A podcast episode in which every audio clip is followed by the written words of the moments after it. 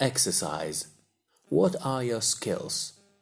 Make a list of the things you like. What are you good at? And what are you bad at? Then ask your classmates if they agree with each of the things or not, and why do they think that. Also, ask them to tell you more things to include in the lists. You have to give yourself an example in which you have shown that you have or do not have that ability. If you disagree, explain why and give them an example. Example I like, I'm good at it, I'm bad at